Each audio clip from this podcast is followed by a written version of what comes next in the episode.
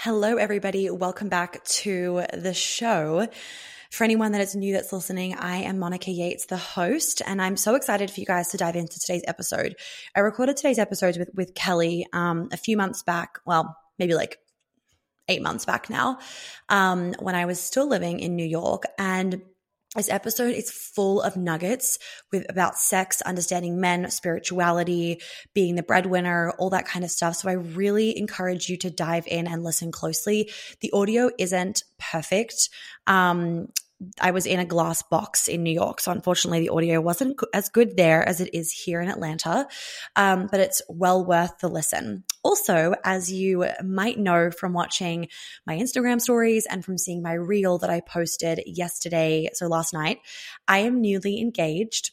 Um, and I do have an episode coming up for you guys on December 12th about our story. It'll be a two part episode. I wanted to give you guys the heads up so you can make sure that you keep tuning in because you will not want to miss out on hearing how it happened, I'm sure.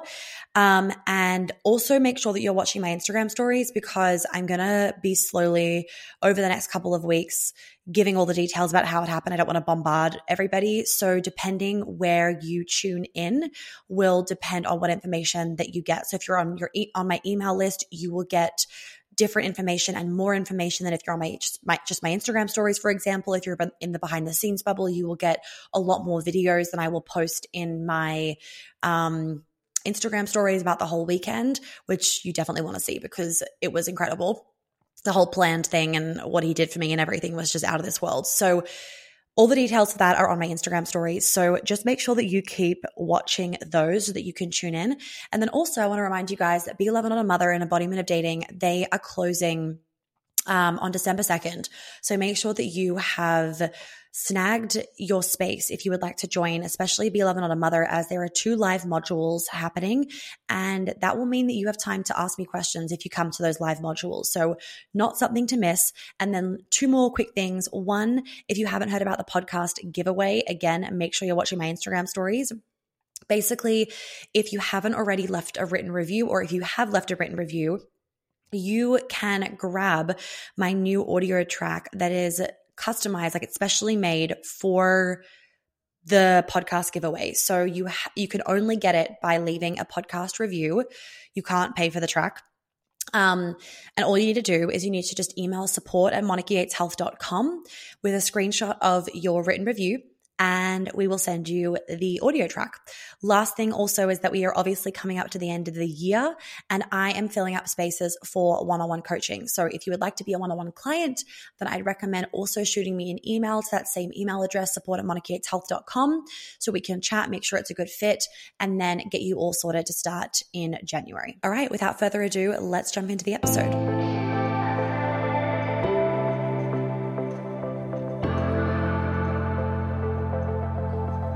Mm-hmm. I'm so happy to have you here. I just adore you. I think, what was it, probably eight months ago, I had you on my show and I was like, damn, I love this girl. Like, she is the real deal. And I said this to you then, and I'll repeat it here because I want people to really hear this.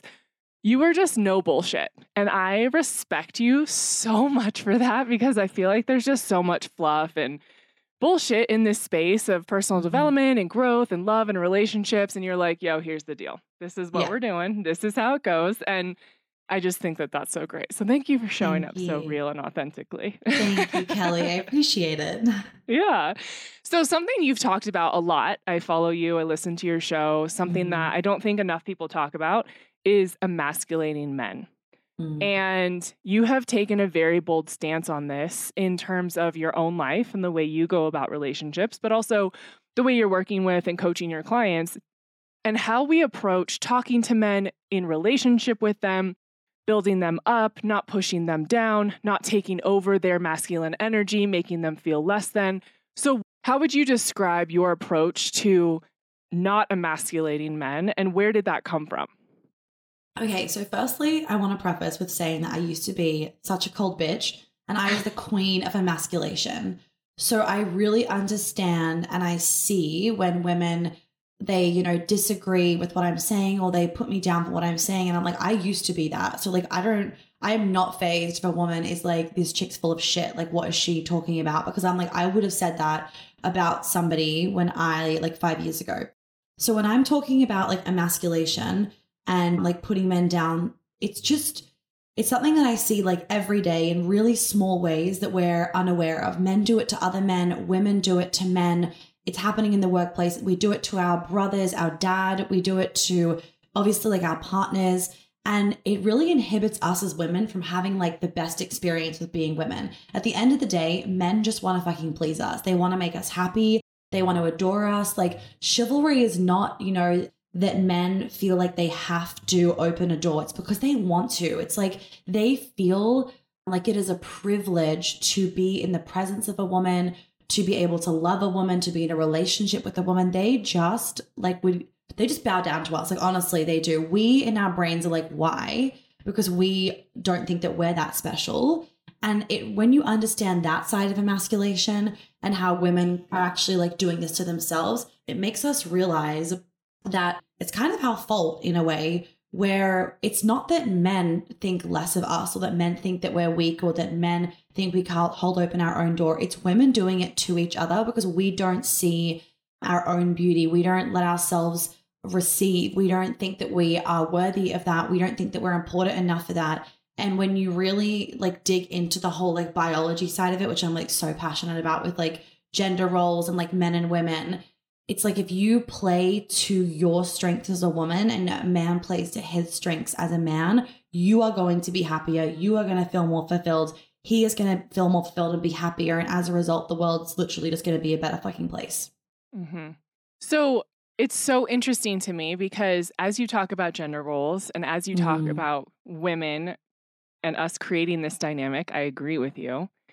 Hot topic feminism. Mm. So we think, all right, women can do anything. We can work, we can be moms, we can be partners, we can take care of the house. Okay, great. And now I'm in my masculine, I'm doing, I'm taking over, I'm in control. And I think what we have forgotten is that the ability to melt into a relationship, the ability mm. to receive. We forget all of that because we're so constantly giving and doing. And right. I think we fucked ourselves over with this idea of feminism. We did. And it's really funny because, like, the true feminists that created feminism now have released books talking about how feminism is fucked and how, like, none of this was actually the intention of it. Like, feminism was not take away chivalry, feminism was not that women now chase men. The intention, like actual fucking feminism, was to create equality in rights, not equality in, you know, we have to have the exact same amount of like house fucking hours that we do of like cleaning, not that kind of equality. Equality in we get paid the same, we both can vote, like just the obvious shit where it's like, yeah, duh, everybody should be able to do that because we're all humans. We can all make decisions that we have a brain. But what's happened now is we've gone to like radical feminism and the second wave of the Me Too movement had a really big influence on this. So we've got the second, third, fourth wave of feminism, and now it's called like radical feminism. And basically, it's this idea where we don't need a man. And women put themselves in this own, they they put themselves in their own catch 22, right? Of like, you know, they want a relationship, they want to be with a man, but like there's no fucking good men. All men are this, all men are dicks. I can hold up my own door, but where are all the good men? And I'm like, do you hear yourself? Like we are doing this to ourselves, and the media exacerbates it, right? Because the media exacerbates the idea that if you want to be a stay at home mom, you're weak, you're not a girl boss. And the media basically shines a light on like women are killing it if they're a girl boss, making millions, they're juggling all of these things. We idolize that now. But I always say, like, in my book, I'm actually writing a whole chapter on how the girl boss movement is fucked. I can't remember what the title is, but basically, I just talk about how, like, the girl boss movement has done a lot of harm because it's meant that women that want to just be a stay at home mum or that want to work part time or that don't want to run an empire, they feel like they're not as successful or they're not killing it if they aren't being a girl boss and that it's, you know, you're you're killing it as a woman if you are running a big empire and making millions and then, like, what about the fucking men? Like, where is their praise for working hard? They always will work hard. It is in their fucking bones. At the end of the day, the weight always falls on them to be the provider and the protector. No matter how much feminism crap we go into, it still falls on them and they will always still feel that pressure because that's their testosterone and their masculinity. Like, as soon as, you know, as soon as a man becomes a father, it doesn't matter what the fucking woman says, he feels all the pressure to provide and protect. Well, where's the fucking boy boss movement? Where is where where are we praising the men for doing hard work? Like if you want to talk about equality, like all right, let's make it fucking equality then. Like if we want to go on the fucking woman page of all this female empowerment to create equality, well what about the other side? And women then argue, well they've had well men have had that for years, and then I bring in the okay, well why is the suicide rate three point something times higher for men? It's probably going up anyway with COVID. Why are more men killing themselves than women? Like why are more men dropping out of school? Why are there less men in universities these days? Tell me that. And then tell me that, you know, women's empowerment is still more important than empowering men because the mental health crisis, that is predominantly men because women will go and talk to other women. We will go and get help. Whereas men now feel like they can't do that. They feel they already feel the problem is they already feel shame about being a man these days because all men are this, all men are that, all men are predators. They're so confused of what is their purpose as a man in today's society. It's just constant confusion for them all the time. I hear about it like constantly from guy friends, from all the research that I've done. I've done like a lot of research for my book um, with like sending out surveys, and men are just really confused and it's very exhausting. And it's like no wonder they're all struggling with their, or most of them are struggling with their mental health because they don't know where the fuck they stand. They've lost their purpose, and men need a purpose in society. So I say I say that I'm not a feminist. Obviously, I'm a fucking feminist by definition. But these days, a feminist is someone that is like, I don't need no man. You know, I can ask a man out on a date. I can chase a man like it's it's just like there's no polarity and i'm all about the fucking polarity. I am happier when i am being pursued wooed chased devoured desired. And my man is happier when he is doing that and being the fucking man. So i will stand by that till the day i die because i mean i can't not stand by it. I've had thousands tens of thousands i mean probably hundreds of thousands with my podcast of women message me and tell me and see these results. I've had men like husbands message me be like thank you for this and marriages be saved and women be happy again and whatnot because they either admitted to themselves their true desires as a woman or that their relationship was healed because they stepped into their feminine and got out of their masculine. And as a result he felt more on purpose like whatever the obvious things. And i'm like the social proof that i have is the proof that what we're being fed and taught is a pile of shit. But what what it's doing is like it's a great way to just just cause destruction right in society. It's a great way for us all to lose our um, own inner compass. We don't listen to our truth. We don't allow ourselves to admit our true desires, and instead we like follow the rules that somebody else is giving us, which just creates like more disharmony, more mental health issues, more people being out of alignment, more dis-ease, like on a physical sense as well, because obviously all the emotional, you know, um, shit turns into physical shit, and you know, they end up winning. It's great. It's a great way to make more money, basically. Mm-hmm. Yeah. Well, it's so interesting as you're talking. I'm just thinking this is just another version of segregation. We're just mm-hmm. separating men and women again. We're pitting people against each other.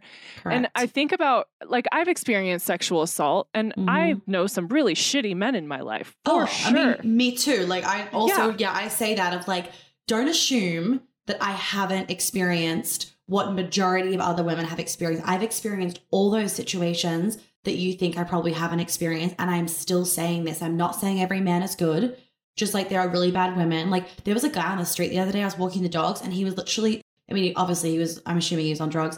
And he was literally screaming to everybody, like very intensely, that he's to kill us all, stab us, or I'm to slit your throat. Like, I mean, I see that. Like, I understand that there are really shitty, scary men, and I still stand by this because the general population of men, just like the general population of women, are really good people and they have good hearts mm-hmm. and good yes. intentions. Yes. And that's exactly what I was going to say. I agree with you wholeheartedly. It's like, and I mean, you do a lot of trauma work and healing with your clients. Mm-hmm. I see the mm-hmm. same thing. I've gone through somatic therapy. I've been in talk therapy for years. I've been working through the assault and feeling bad about myself and men gawking mm-hmm. at me and blah, blah, blah for so long that it's just not an issue for me anymore. I, it doesn't mm-hmm. even faze me. And so mm-hmm. I'm able to see the truth of who men are and mm. the amazing men that I encounter on a daily basis who are good people. And so I think that's a really big part of this is deconstructing what we're being told every single day, especially if you're someone who watches the news and picks up on all the negativity. That's all you see is people raping people, killing people, running cars into people. Like that's what we're seeing. We're not seeing all the amazing things. Like right. you have to actually seek that out.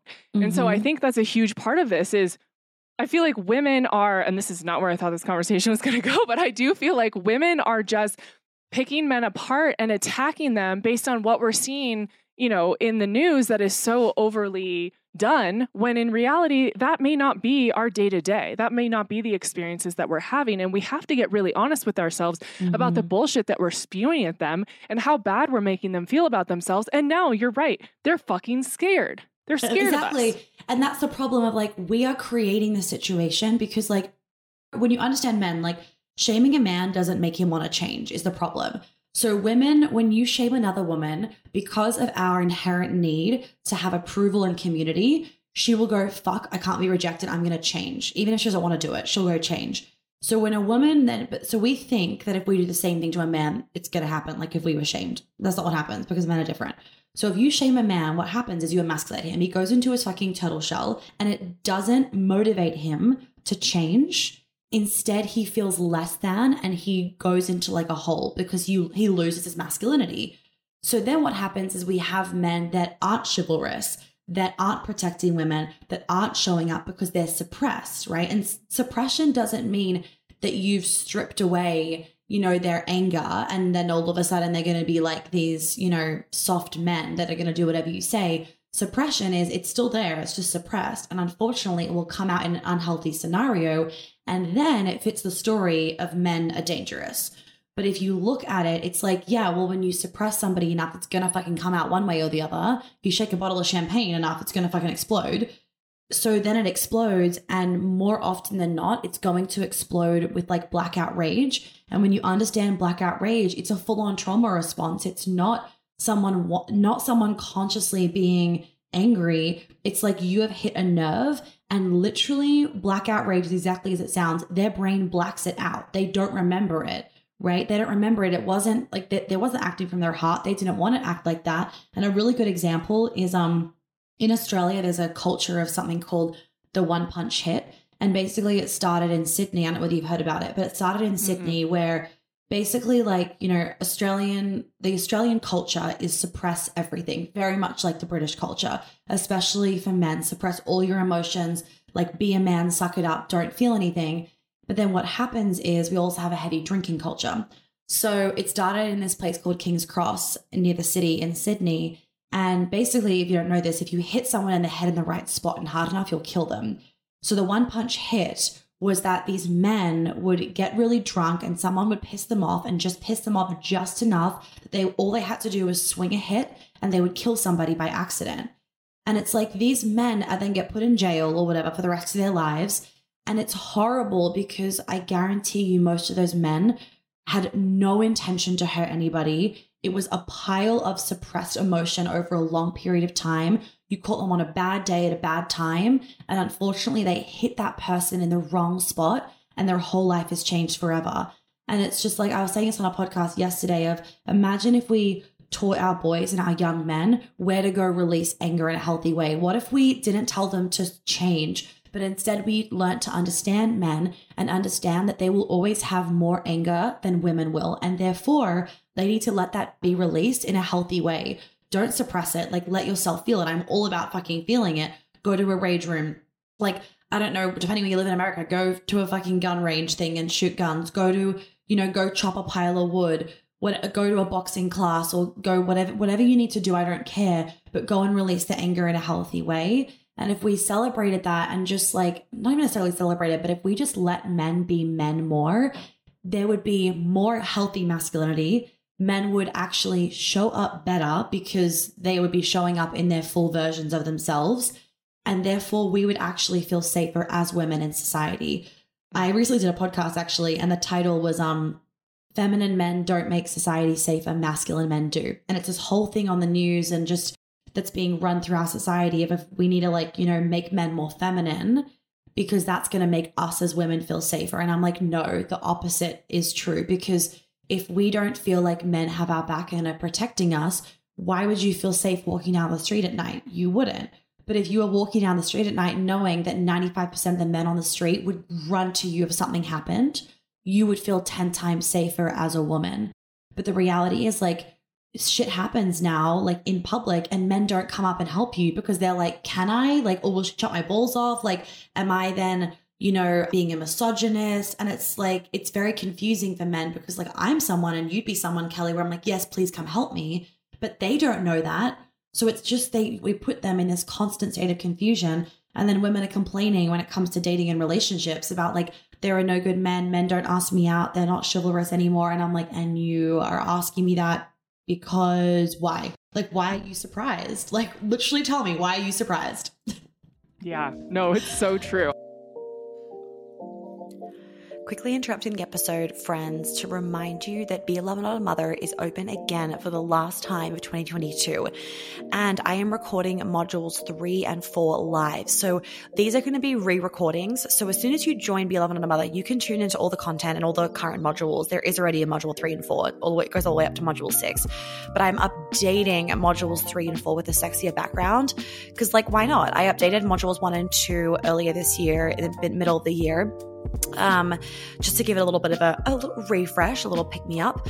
Um, and I'm doing modules three and four now in December. So you can bring your questions for these live calls um, for the updated modules for three and four. And once they are recorded, they'll be loaded into the portal. So if you can't come to the live calls, it's fine. Um, but if you can come to the live calls, obviously it's fun. And then you can ask your questions as well in those live calls. So that is the most updated information for the Be Love Not a Mother that is opening right now for the last time 2022. And I really want you guys to understand with Be a Lover Not a Mother. Be a Lover Not a Mother, it will help you to learn how to not emasculate men and how to allow the men in your life to show up as their best selves. You're going to learn how to communicate with men, how to understand what the fuck they mean when they say things or when they do things, and of course, how to be in the best relationships with them, both in a platonic situation and also in a romantic situation. I made Be a Lover Not a Mother back in 2020. Um, when I was really realizing that so many women needed support around this area because they didn't understand men and they didn't understand how to behave in a way that allowed men to be the, their most masculine selves. So, if you are wanting to learn how to be more in your feminine so that uh, the men in your life can lead both in your platonic relationships and romantic relationships, I would really encourage you to join Be a Lover Not a Mother. It is going to help you literally in your romantic life as well as with your relation, as well as in your relationship with your son and your male colleague. So, all the details are below, and let's jump back into the episode. I want to talk about processing for a second because mm-hmm. this is mm-hmm. something that I've learned with Connor, and I really had to call myself out on this. I was so confused and frustrated by his processing because it is mm-hmm. so different than mine. And he is very much avoidant attachment. I'm okay. anxious. Love he it. wants space. he doesn't want to talk. He wants to go shoot guns and mm-hmm. climb up a mountain. Mm-hmm. I want to mm-hmm. be held and talk through yeah. my emotion. Yeah. Yeah. And I would get so, when we really did this to each other, we would get so upset with each other because it's like, you're not processing the way I want you to process. Mm-hmm. And it's mm-hmm. not like me. So now I'm confused. And now we're just arguing with each other when we really just need to be able to be supported in our own processing. I think that's another form of emasculation is like, it is. you're wrong for your processing. What is wrong with you? Why can't you figure it out? When in reality, I just need to let him have some fucking space. Correct. And women do this to men all the time because we treat men as though they're women. And this is why I'm like, if you understand men, not only is it going to be helpful for the men in your relationships, it's going to be helpful for you because you won't get in your head about why is he, you know, not doing this or why is he saying this to me or why is he gone quiet. You'll be like, oh, he's doing X, Y, and Z because you fully understand exactly how men operate. So yeah, when it comes to processing, it's like women, we we feel safe with connection, which is why and, and, and talking and communication, which is why if you're in a car and with your boyfriend, partner, whatever, husband, and it's silent, you'll be like, what's wrong? And he'll be like, nothing's wrong. like, but it's silent like your brain literally like we all like are like fuck yes your like, brain eh, as a woman, eh, eh. yeah. your brain as a woman thinks something is wrong because there's no talking involved. Like if you go out with your girlfriends, you're all talking, and if there's silence, there's something wrong. You go see boys, go hang out. Is there a bunch of talking? No, there's just beer, silence, and maybe a footy game on. And you're like, how are you guys connecting? It's like I've asked this to men so many times when I watch them do this because I'm obviously just like always watching men and very curious. And they literally, I cannot tell you the amount of times men have said, we don't need to talk. Like we can just sit here. And I'm like, what? like what? You don't need to talk. But like, and I'm like, but aren't you meant to be catching up? And they're like, yeah, we've asked how the fiance is, the kids are, work, they're all good. Great. Okay, let's watch the game. Like that's all I need to know. And it's so mm-hmm. fascinating. And but when it comes to like processing, men need space, women need talking. So we process via like communication, which is why a lot of women will pick up the phone to girlfriends and vent and well, we will feel better after venting. This is also why, especially when it comes to men doing any men's work, I'm like, I am a hard fucking no when it comes to therapy because, like, talk therapy, because I'm like, men do not process via talking. It does not do what it does for us. Women can process to an extent about talking, like, depending obviously on the extent of things. And you and I are still very much like the somatic shit's where it's at. But with men, I'm like, no, they don't want to talk because they've pro- they're logical beings They've already gone through it all in their head. They've done the talking with themselves, but it's all held in their body and they need to have permission to go and release that from their body. Like we will we we're better at doing that, right? We'll go cry, we'll go like have a tantrum, whatever the situation is, hug our dogs and be a victim for a moment. Guys don't do that. They just suppress it. But if they were told, like, hey, why don't you go and like shoot guns or go hunting or go climb a mountain or go to a rage room or like break some plates and just like let it all out, I guarantee you every man would be like, wait, really? Like, I'm allowed to do that. And he would feel 10 times better because he has been allowed to fully fucking get angry. And you're not seeing that as something to get scared about because he's not getting angry at you. Like, I actually am more like, I get worried if you're not getting angry at something else. Like, if you're not releasing your anger somewhere, that worries me because I'm like, I don't want it to come out in an unhealthy way, whether it's at me, whether it's at work, whether it's a family member, whether it's you just having an explosion when you're driving the car. It's like you need to, like, you, we always need to give men, and I think we need to give men more permission than we think because of the way societal conditioning is to have space to go and release however that looks. And mm-hmm. when you tell a man, like, go have space, yes, go process, like, go have time by yourself that makes him fall more in love with you, be more obsessed with you because he's like, wait, there's no pressure. Like I can just go and do me. And men really do feel so much pressure to like be enough for us and be perfect for us because they just want to make us happy. So when you can make it clear, like what would make me happy is you going and feeling this and processing this, he is 10 times more likely to do that and do it well because he knows it's actually going to benefit you at the same time. So, yeah, men need space to process. They do not process via talking like we do. I mean, some men, I would say really empathetic men, and I'm with a very empathetic man, definitely loves to talk to be able to like help with like logical mind thinking and then needs to go have silence and process by himself in space. And so allowing that is really important because if you don't, you do emasculate. Of like you are wrong for being a man and doing it doing things a man way and like this is the way to do it. Like being more like a woman basically is what you're saying is yeah. how it should be done. And your way of doing things like a man is wrong. And essentially when you do that you make him feel wrong for being a man mm-hmm. and what i've noticed which i think is hilarious the first few times when i started to realize like okay give him space like emotional space physical space i would like sit across the room on a chair he would be on the couch and I would I would make sure I wasn't standing because that makes him feel awful. He hates being talked down to like I'm his mother. Mm-hmm. So I made all these changes. And then he would be like, "What are you doing? What's wrong?" I'm like, I'm giving you space. And then the argument would almost be over immediately because he really just wanted me to acknowledge that he needed space. Mm. He wouldn't even need to take the space sometimes because he's yeah. like, I just need to be acknowledged for what I need and that you're listening to me and hearing me. And I'm okay now. It's so funny. It's like they almost just they need it on the table. They need that acknowledgement, whether or not something happens from it.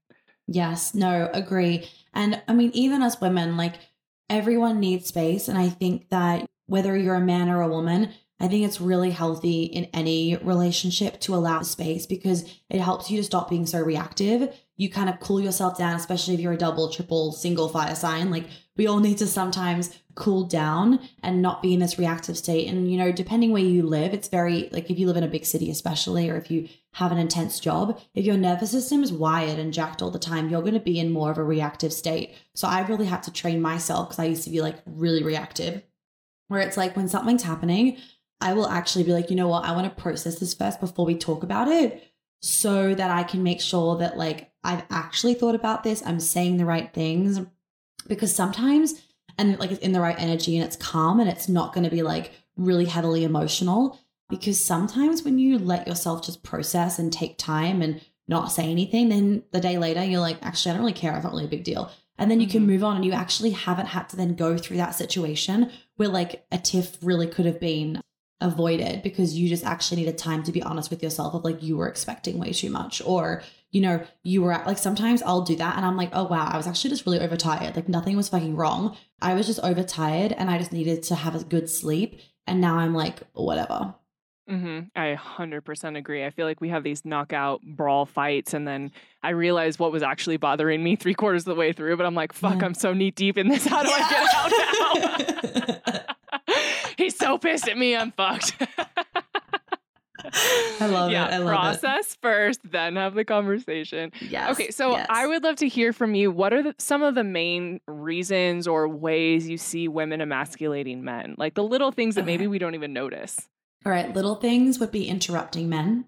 Really big one. Not letting a man take time to respond. So, for example, if you say, and this is a really good one, even for people with like boys, as in like sons, is if you say to a man or a boy, like, how was your day? What did you do at school today? What did you do at work today? And they don't respond within two seconds, you're like, hello, what did you do at school today? And you've cut off their thought process because the way that our brains are, because we have so much estrogen in our system, just think of it like there's two little guys in the head and they talk to each other really, really, really quickly. So it's like point A to point B really quickly, then we talk. We don't need time to actually think about the answer. We just blurt it out, which is why one minute we want Mexican for dinner, the next we want Italian. One minute we're feeling this, then we're like, actually, I don't want to do this. Can we go elsewhere? And we just jump around. And men are like, oh my God, I can't keep up with you. Is because of estrogen and our brain being flooded by estrogen. Men don't have that.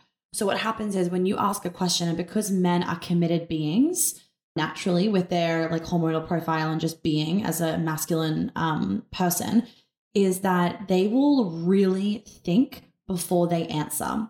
So you might ask like how was work today, how was school today or whatever, and then you have to pause, like stop and let him think and think. And literally I've said to clients, sit there in silence. Like if you want a fucking answer from a man, sit there in silence once you've asked the question for literally up to half an hour because that's how long it might take him to really think about the answer because in his brain, he's not just going to give you any answer. Like we just give any fucking answer. Our brains are like, whatever, because we can change our mind in five seconds. Men are like, no, I have to make sure this is the right answer to give her. So I'm going to really, really think about this. And like, even if, for example, you say to your son or your partner, like, like let me know later today what you did at work i'd love to know what you did at school he might come to you three hours later and be like so what i did at work was blah blah blah what i did at school blah blah and you're like whoa where did this come from And where it came from is just like before he had space to think about it and didn't feel pressure because the pressure then shuts them down and it stops their thought process so like interrupting and not letting a man have thinking time to answer your question is a really big one. Like allow silence. Remember, women get freaked out by silence. Nothing is wrong. They are connecting with us. Nothing is fucking wrong. Another one I would also say really simple in even a a non-romantic way is let a man hold open a fucking door. I will not hold open my own door. Sometimes I'll just stand there and wait. If he's like on the phone or something and he's forgotten, I'll just stand there and wait. He's like, what are you doing? I'm like, the door. Like I'm like, I do not hold open my own door. And you can kind of make it funny sometimes, right? Like yeah. if you want to be a bit cheeky about it, I think it's fun to be cheeky about it because it is like a constant reminder and men men like work. They don't want an easy, boring relationship. They actually like to feel like they have to chase and they have to work at the relationship. So it's not a bad thing to be cheeky sometimes, be like, chivalry, like, because it keeps them on their toes of like they can't all of a sudden become lazy men. They have to show up all the time. And they like that. They like to feel like there is a challenge and they have a purpose. If the relationship gets lazy and boring, they're going to get lazy and boring in their relationship. So kind of like keep them on their toes a little bit not in a game playing way, but in a, like a cheeky, fun way. So let a man hold open your door. I will always get out of the elevator first. I will let a man hold open the elevator. Like I will, like a stranger, I'll let a stranger hold open the door for me. Like all the things. I will never say, I've got it myself. I can do it myself. I will always accept help, even from a guy I don't know, because I guarantee that you've made his day. Another example of like a way that we emasculate men is like not, uh, what's the word? I'm going to say being a partner, that's not the right word, not supporting their goals and their career and their purpose. Like making them wrong for putting their job or their purpose in front of us sometimes. Like, if a man fucking loves you, you're going to be quote unquote number one. But the reality is, like, technically speaking, their purpose is actually going to be number one. So, you know, if you make him wrong for having to stay work to stay late at work one day, or you make him wrong for working a lot, or you make him wrong for, you know, I don't know, having to take a call for an important meeting on a weekend, you just emasculated him because he is he is not working just for himself. He's working for you, for the, your future, for the future of your children, all that kind of stuff. So when you make him wrong for that, he then feels real like he feels less than as a man. He feels like he's failing you and men never want to feel like they're failing you. So I would say they are some of like the top the top ones in the way that women emasculate men. Yeah. I love those. I mean, I resonate with all of those. I've experienced and been the bitch on the other side of many of those. Friends, I'm just quickly interrupting the episode to remind you that as we are coming to the end of the year, I have my New Year's Eve bundle that is available. This is a new thing that I'm going to be doing, and I, I guess I think I'll do it next year.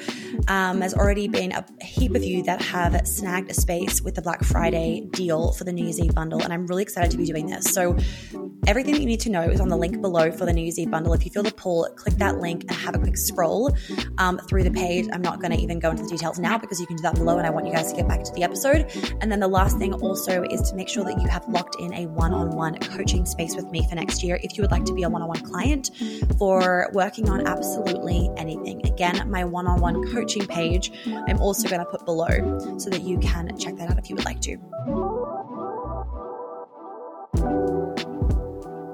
I'm so curious if you think again, we're talkers, right? Like we want to yeah. go to our man and explain all the things and be like, babe, I was listening to Monica and Kelly and I realized that I've been emasculating you for the last seven years and I want to change these things. And now I'd like for you to hold the door open for me and I would like for mm-hmm. you to do this and blah, blah, blah. Do we go about it that way? Or do we go about it energetically and shifting in that way, showing up differently to the relationship and then mm-hmm. allowing ourselves to receive and then the man, you know, alters or shifts in his own energy in response to that? Yeah, I would say both because I've seen it, it when I think both are needed. Like I've seen clients who they have just done all the trauma work and all the feminine embodiment work. And then it's like, oh, I'm coming home to baths being run and flowers. And they're like, what the fuck? I've never mentioned this before because the man feels the energetic change. More often than not, he also knows that she's doing this program. So there's like a little bit of like the seed's been planted. But then I was so I would say doing the energetic stuff is really important because even if you ask him to hold open the door, like, can you even receive it? Or are you going to forget all the time? Or you know, whatever situation is. So that's really important on your end. But then it's also really important for you to give him permission to do those things. And a lot of men feel, especially if you've been emasculating him or been in a really depolarized relationship for a long time, you know, we could have this expectation of shit's going to change overnight, but you actually need to also give him permission to make those changes. Especially when it comes like women always ask me, like, okay, well, what about dating a guy in the beginning? How do I get him to be really aware that like I want these things? Tell him. Just give him permission. Like I used to just be like, hey, I mean, with my job was a bit easier, but I would also just be like, hey, by the way, just so you know, I'm the kind of woman, I'm not the kind of woman that is like, I'm an independent woman. I can hold open my own door. I'm the kind of woman where I like flowers and my, the door to be held open to me and for you to be the man and me be the woman. I've never had a man be like, what the fuck? I've had every single time I've said that to a man, they're like, oh my God, thank you. Every single time when I tell them about like my book or like whatever I do, the the the face of these men, it almost breaks my heart because it's like, oh my god, finally someone's talking about this because I'm feeling trapped in like I can't be my full self as a man. So the permission piece is really important. So yes, tell your partner as well like Hey babe, I always say like blame it on me. I was listening to Monica and Kelly on the podcast and they were talking about all this stuff and I realized I've been emasculating you. Firstly, fucking take ownership and apologize. But like I've realized for the last seven years, this is all the things I've been doing. It's probably a shitload more than I'm not even aware of. Please make me aware because I actually want to change and give him permission to call you out when you do it because you need to learn. I guarantee you the majority of ways that you're doing it, you're not aware that you're doing it. And I'm always learning. I say to my boyfriend as well, like, you know, he knows he can tell me and he's told me a few times before, like, that was kind of emasculating. And I'm like, shit, wait, I didn't know that. Can you tell me why that was? Like, I want to know why that was because obviously, like, for my work. And so I make sure I don't do it again. And then I explain to him like what I actually meant and and that kind of stuff because often it can just be interpreted the wrong way and communicated the wrong way. So yeah, say that you're listening to the podcast, you've been realizing you've been doing all these things please tell me any other things that I've been doing so that I can learn. And I want to really actively stop emasculating you. So, what I'm going to need is uh, men love to know what you need. What I'm going to need is for you to tell me from now on when I emasculate you and to be patient as I change my behavior. Because obviously, I've been doing this and I've created a habit for myself over the last X amount of years.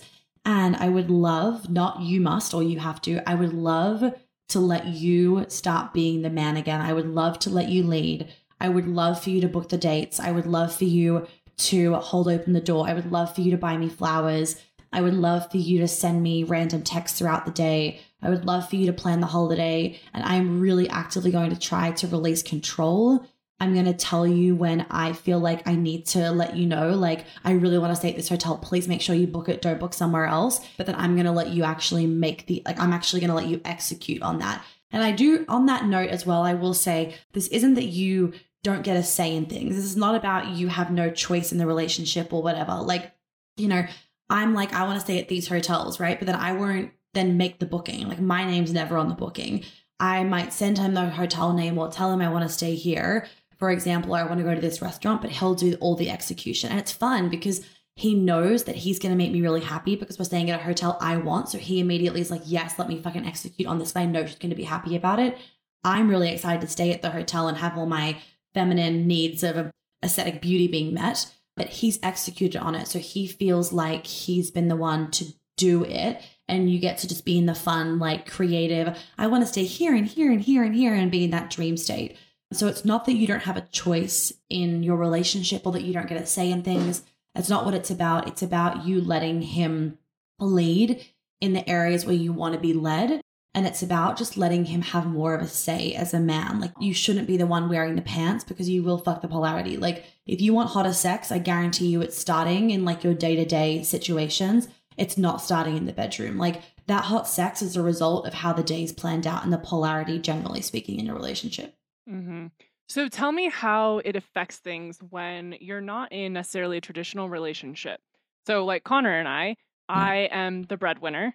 I run our company mm-hmm. and he is more of the support mm-hmm. and does all of his own stuff, but it's very I'm eating my microphone. Love it. Um, that's very much our dynamic, which mm-hmm. also causes issues because I tend to have a lot of power and decision making mm-hmm. within the relationship because of how our lives work. Mm-hmm. So, how does that affect things? I love this question because a lot of women are in this situation these days, right? A lot of women have become the breadwinners. And let's not beat around the bush. Like money is a really big source of that energy of providing and protecting. So you, there are many other ways for him to provide and protect, and I'll go through them in a second. But I do also firstly want to honor that, like, yes, money is a really big way in which a man is providing. What I love to do, and I say to my clients as well, is like, I think it's great if he provides in the necessities. Like when you think of Maslow's hierarchy of needs, like food, water, shelter, can he provide in those areas? Because biologically, your brain is like relaxed, knowing that like you will be fed, you will be housed, and there will be water always around for you. And that doesn't weigh on you. Like you don't need to worry about those basic necessities. And then you get to have all the fun with like booking the fancy hotels, paying for the extravagant dates, you know, like flying across the world in first class. Like you get to pay, you get to use your money in the fun, feminine ways, and they get to like do the masculine things. Like I'm sorry, paying for like insurance, I'm not fucking doing that. But like men will be like, no, I like to pay for insurance. Like I think it's really important. And I'm like, wait, what? Like my stomach churns just thinking about that. I'm like, okay, great. You can pay for insurance because I'm not fucking paying for that. But like, it's really interesting that men actually will want to pay for those like basic necessities because they do also feel like they are fulfilling that role of like, I am providing and I am protecting because I am the one putting the food on the table. So I think that's a really good way for a lot of couples to go about it. If the if the woman is the breadwinner, of like, okay, well, you know, can he pay for the groceries? Can he pay for the rent? Or can he at least be, you know, contributing a good chunk to it so that you don't feel like all the pressure is on you? And also, I mean, I'm always a big believer, and this is just really important. And I know for myself, of like, if you have a really open relationship with your finances, it's going to feel a lot easier. If you know that, like, if shit hit the fan, he's got money to like look after you guys, and maybe you can't live in like, you know, a $10 million house, but you know, you'd be fucking fine you're going to feel like things are okay and that you can stay in that fun energy of creating and, and working on your business. And then also thinking about like, how does he support you in ways that you just like would not want to fucking deal with shit yourself in the way of like, I don't want to fucking do finances in my business. I don't want to fucking deal with operation stuff. Maybe Kelly, like you don't want to deal with that shit. Maybe it's like, I don't want to fucking organize like, you know, car insurance or like registration or like, you know, tax stuff for us. Like I don't want to have to worry about any of that stuff. I I find it easy to be able to just work in my flow. I can make heaps of money and then it's so nice to know that I don't have to worry about any of those yucky admin things because he takes care of all of that. Like that could make you feel really really taken care of. So it's about you figuring out like what are the things that cause you stress? Honestly, if you got those things taken off your plate of things that cause you stress, and for a lot of women it's like sticky finance things, logistical things, like all of those things I like have had on my to-do list for way too long. So it feels so nice when he's organizing those things, right? When he's helping with those things because I know that I'm actually being provided for and protected and looked after in a way that like I wouldn't be able to give that to myself. Like I do not understand like fucking I don't know mortgages as well as he does. So for him to be able to organize that, it makes me feel like, great, I can just like work and be in my creative flow. And then like he can deal with that. So think about the ways that he can provide for you and give you that feeling of I'm being looked after in ways besides just bringing in heaps of cash. Because the reality is, he could bring in fucking millions. But if he doesn't know how to change a tire, he doesn't know how to organize house insurance, he doesn't want to fucking do the budget, he doesn't want to like whatever X, Y, and Z, you aren't going to feel looked after and protected for and provided for. Like that energy can be separate to money. And I'm not going to say it fixes it 100%, but where I do feel like it fixes it to 99% is when there is a lot of openness about finances. So when he knows your full finances and almost comes into like, you know, like your finances are shared, obviously. Like, you're married, Kelly. So, like, you know, I would assume that your finances are quote unquote shared, right? Yeah. So, I think personally, it's fucking sexy when it's like, okay, well, technically, I've made the money, but like, you're the one that like organizes it, knows where it is. Is like, babe, you can 100% spend this. Like, this money should go here. Let's invest this here. I'm like, great, you organize it. I'll just make it because, like, and I talk to other women that are in the same situation with like being the breadwinner. And we find it so sexy of like, oh, wait, so all I have to do is like make money and then like it gets organized for me and like it gets invested in places and then it makes 10 times more. Fucking great. It is so easy for me to be in my creative flow, for me to create content, for me to do my job. It's easy for me to make money. Where I block myself in my creative flow is all the logistical heavy things that stress me out. So if he takes all that off your plate, think of how much better it's going to feel and how much easier it's going to feel. And I think personally, it is easier when like he has a bit of control over the money, not in the way of like, you can't spend that, but in the way of you feel actually safer with your money as a couple because you understand the cash flow of it because he's organizing all of that, if that makes mm. sense. Because yeah. if he, even if he's making millions, it doesn't mean that you're necessarily spending it or that you get to even receive it. Like there are people in other situations, right, where like the guy's making the millions, but there's no openness about the finances there's no transparency and you feel like you don't get much of it and you actually can feel a lot of scarcity about it. So, like anything, the energy that you bring to the relationship about money is absolutely everything. And like, I know for me, I had to really figure out okay, what makes me feel like scarce when it comes to uh, or not scarce, what makes me feel stressed when it comes to making money right now in my relationship. And what I realized was when there is a lot going on logistically in our personal life and in the business that hasn't been taken care of, I can't be in my creative flow. Then I get stressed out because I'm not making as much money and I'm not in my flow. Then I go, oh my God, I'm making less money. Then I feel the pressure of I'm the one that has to provide and protect. That's where the problem comes in. But if he takes all that pressure off me and I just get to like bring the money in, I don't feel the pressure of I have to be the provider mm-hmm. because there's nothing that's stressing me out to make my brain go into that scarcity mode if that makes sense. Yeah, 100%. I think that's that's so well said. I love all of that. So I want to finish up here because you found your dream man. I did. Who's a I little really mystery did. on Instagram. Yeah, I know. I, you I, are loving I, that. I, need to add you to my close friends because he's not on my close friends. Oh, okay. I need to add you to that actually. Yeah, no, okay, I'm. good. So I'm going to cut us here for the end of the episode because, like I said in the beginning of this episode, I'm actually newly engaged to this dream man. And on December 12th, there is an episode coming out all about our relationship, how we met, just the whole kind of timeline of everything, um, all the details that you guys want to know. And then there will be a part two about anything that I don't get to finish in that part one. So I'm going to leave the episode there. I hope that you guys absolutely loved what Kelly and I spoke about and got lots of juicy nuggets out of the episode. Do not forget to send me an email about one on one coaching if you would like to be a client of mine for next year. And then also make sure that you have left your review below and sent us a screenshot of your written review so that we can send you over that meditation track that is special special just for those of you listening to the podcast. Have a lovely rest of your day, and I will see you guys next Monday in the next episode.